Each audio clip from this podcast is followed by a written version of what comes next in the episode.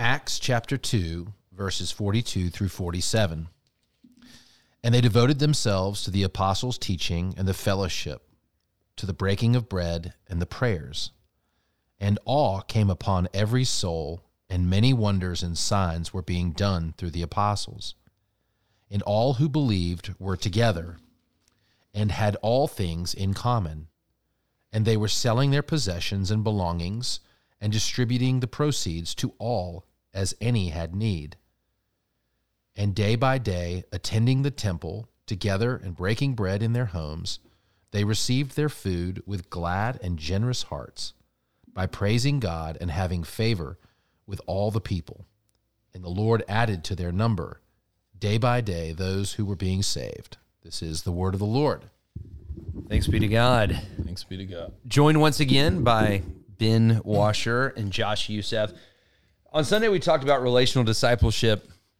You know, this is actually the text that we started this series with way back in January. That Sunday, uh, which was actually January 1st, I talked about relational discipleship. Um, but this is, you know, this is kind of one of these like results of conversion. Um, it, I'm not asking you guys to remember a sermon I preached six weeks ago, but if you remember from that sermon, I talked a lot about um, the the preceding verses. Um, Peter gives this great sermon, right? The famous sermon of Acts two, and um, and it says uh, that um, they basically say, you know, what are we supposed to do? Um, and he says he says save yourself from this crooked generation um you know giving them kind of this exhortation. So those who received the word were baptized. They were added 3000 he basically says repent and believe right? Um okay yeah and back to verse 37 brothers what should we do? And peter said repent and believe every one of you in the name of the lord jesus christ for your forgiveness of sins and you will receive the gift of the holy spirit uh, for the promise is for you and your children. And so then yeah then they they repent and they believe and they want to grow more. What else should we do? Save yourself from this, you know, continue to be discipled, basically, is what he's saying. Grow in godliness. It says those who received his word were baptized. They were added 3,000 people that day. Um, and so this church experiences this massive conversion, okay? And I think that that's so important. Like this idea of conversion they were converted, they were changed, they became Christians, they became followers of Jesus. And what was the result of that? They devoted themselves to the apostles' teaching. Um, they wanted to be a church, right? They all came upon many souls. Um, they had all things in common. They were concerned for one another. And this is the relational discipleship piece. They were in relational discipleship. They were making sure that one another's needs were met. They were praising God. And the result of them praising God was actually favor with all people.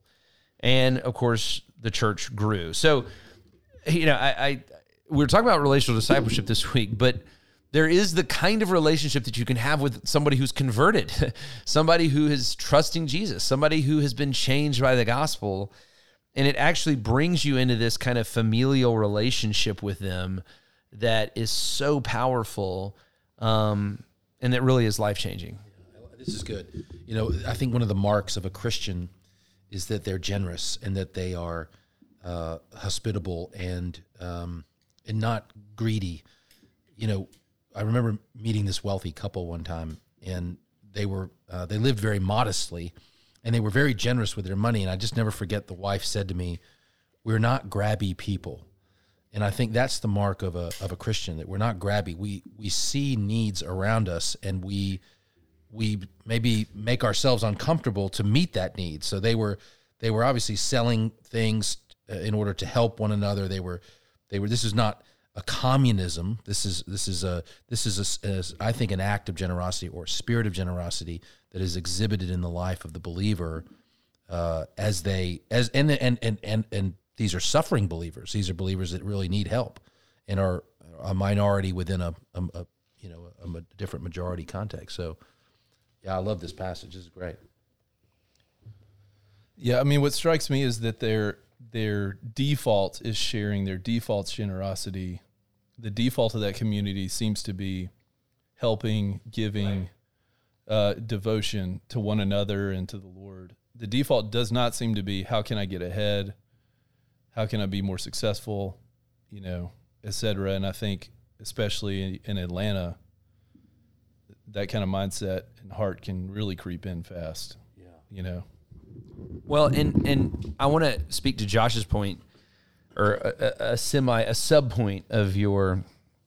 I think that I think that people have a tendency to not go far enough with this verse, or to go too far with this verse, right?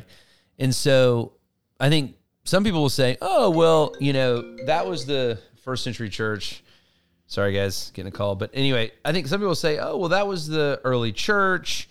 Um, you know, they, um, of course, like you know, this was different time. It's not really how we live now. And so we can kind of shirk the generosity or the hospitality or this sense of like union in Christ. And we can say, well, we have more individualistic lives now. We can we can actually opt for more of an American, you know, understanding of the Christian life. Or we can go too far with this and you know, this is like the classic seminary student that you know, is idealistic and says, "Man, we're just gonna be like the Acts two church, bro," and like, you know, and it's it's if you don't have a house church, you're in sin, or if you, um, you know, if anybody is wealthy, or you know, whatever. And so, I think I think this is a good kind of point of, you know, conversation to talk about prescriptive and descriptive precepts in the Bible, and so this is not de- this is not prescriptive, right? So it doesn't say that every Christian should p- sell their possessions. In fact, we don't even see that in this text. I mean, actually, right after this, you have the story of Ananias and Sapphira, where they kind of li- it's not they didn't they they weren't condemned because they you know didn't sell all their possessions. They were condemned for lying and and trying to get the laud of having done something extra generous. Uh, which I think is actually a good warning to the seminary student that like says that he wants to live by this, but may Well, not actually want to live by it. Sorry to interrupt, but I don't read this as saying, and all of them were selling all their possessions. They were making sure people's needs were I read it as if for. someone has a need and I can sell a possession to meet that need, I'm willing right to and that there. and that happens like at christ covenant all the time so i think my point is just to say like you can either go too far or you can go not far enough like what are the principles that are being described like what what what is a reaction to the gospel. And what is conversion that you do? And the principle i think what you were saying earlier josh is generosity. It's not communism. The principle um, is hospitality. The principle is to make sure that there's nobody among us that's needy. Uh, the principle is we're going to devote ourselves to the apostles teaching.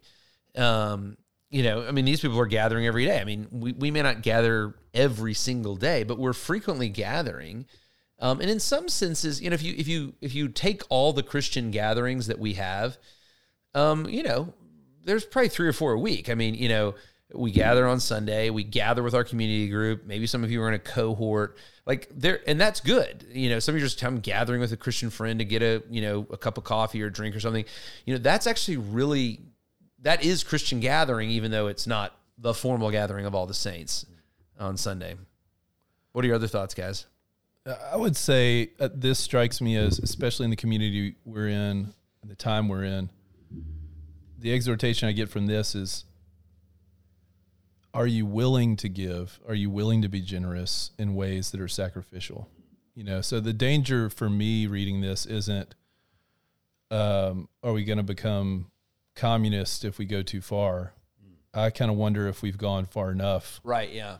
To be there for each other. Because you know the world looks into a community that's radically generous like that and it's hard to hate it you know? Yeah, it's good. I mean, it's a light it's a light to the world. that phrase generous hearts you know in verse 46 i mean how do we cultivate generous hearts in our own life or even in our own children in our children's life you know? I mean a, a, a, to be content a, li- a life of contentment of generosity uh, i mean emily and i were just having this conversation this afternoon she called me and said you know i want my kids to be generous with their money that they got for christmas and how, how do we sort of uh, create that atmosphere you know Well, and, and I think it should be noted too, like this is not from a position of wealth and privilege. There, there were some people that had lands. I mean, but this wasn't like, oh, these were the most wealthy and influential people, uh, you know, in Jerusalem. I mean, these are just folks, you know, And so it doesn't mean that you have to be an exceptionally privileged person to be a generous person. And I think that's another like great warning. People would say, "Well, I would be generous if, you know, if God would make me rich, right?" Well, I will I'll go ahead and tell you if that is your um mentality, if that's your philosophy, the answer is no you won't. If you're not Like, faithful with a little, You won't be. You just you just won't be. In fact, I would I would actually I mean, I don't have a lot of resources, but I would almost argue that it's harder to be generous with plenty than it is with little. I totally agree. Yeah, it, it, and- and so like Totally agree. when I had like, because it's like okay, when all I had was like, I mean, there was a time when I made you know three hundred bucks a week. Like Yeah. I made three hundred dollars a week as the pastor of New Washington Christian Church. So to tithe, and let's just talk about that.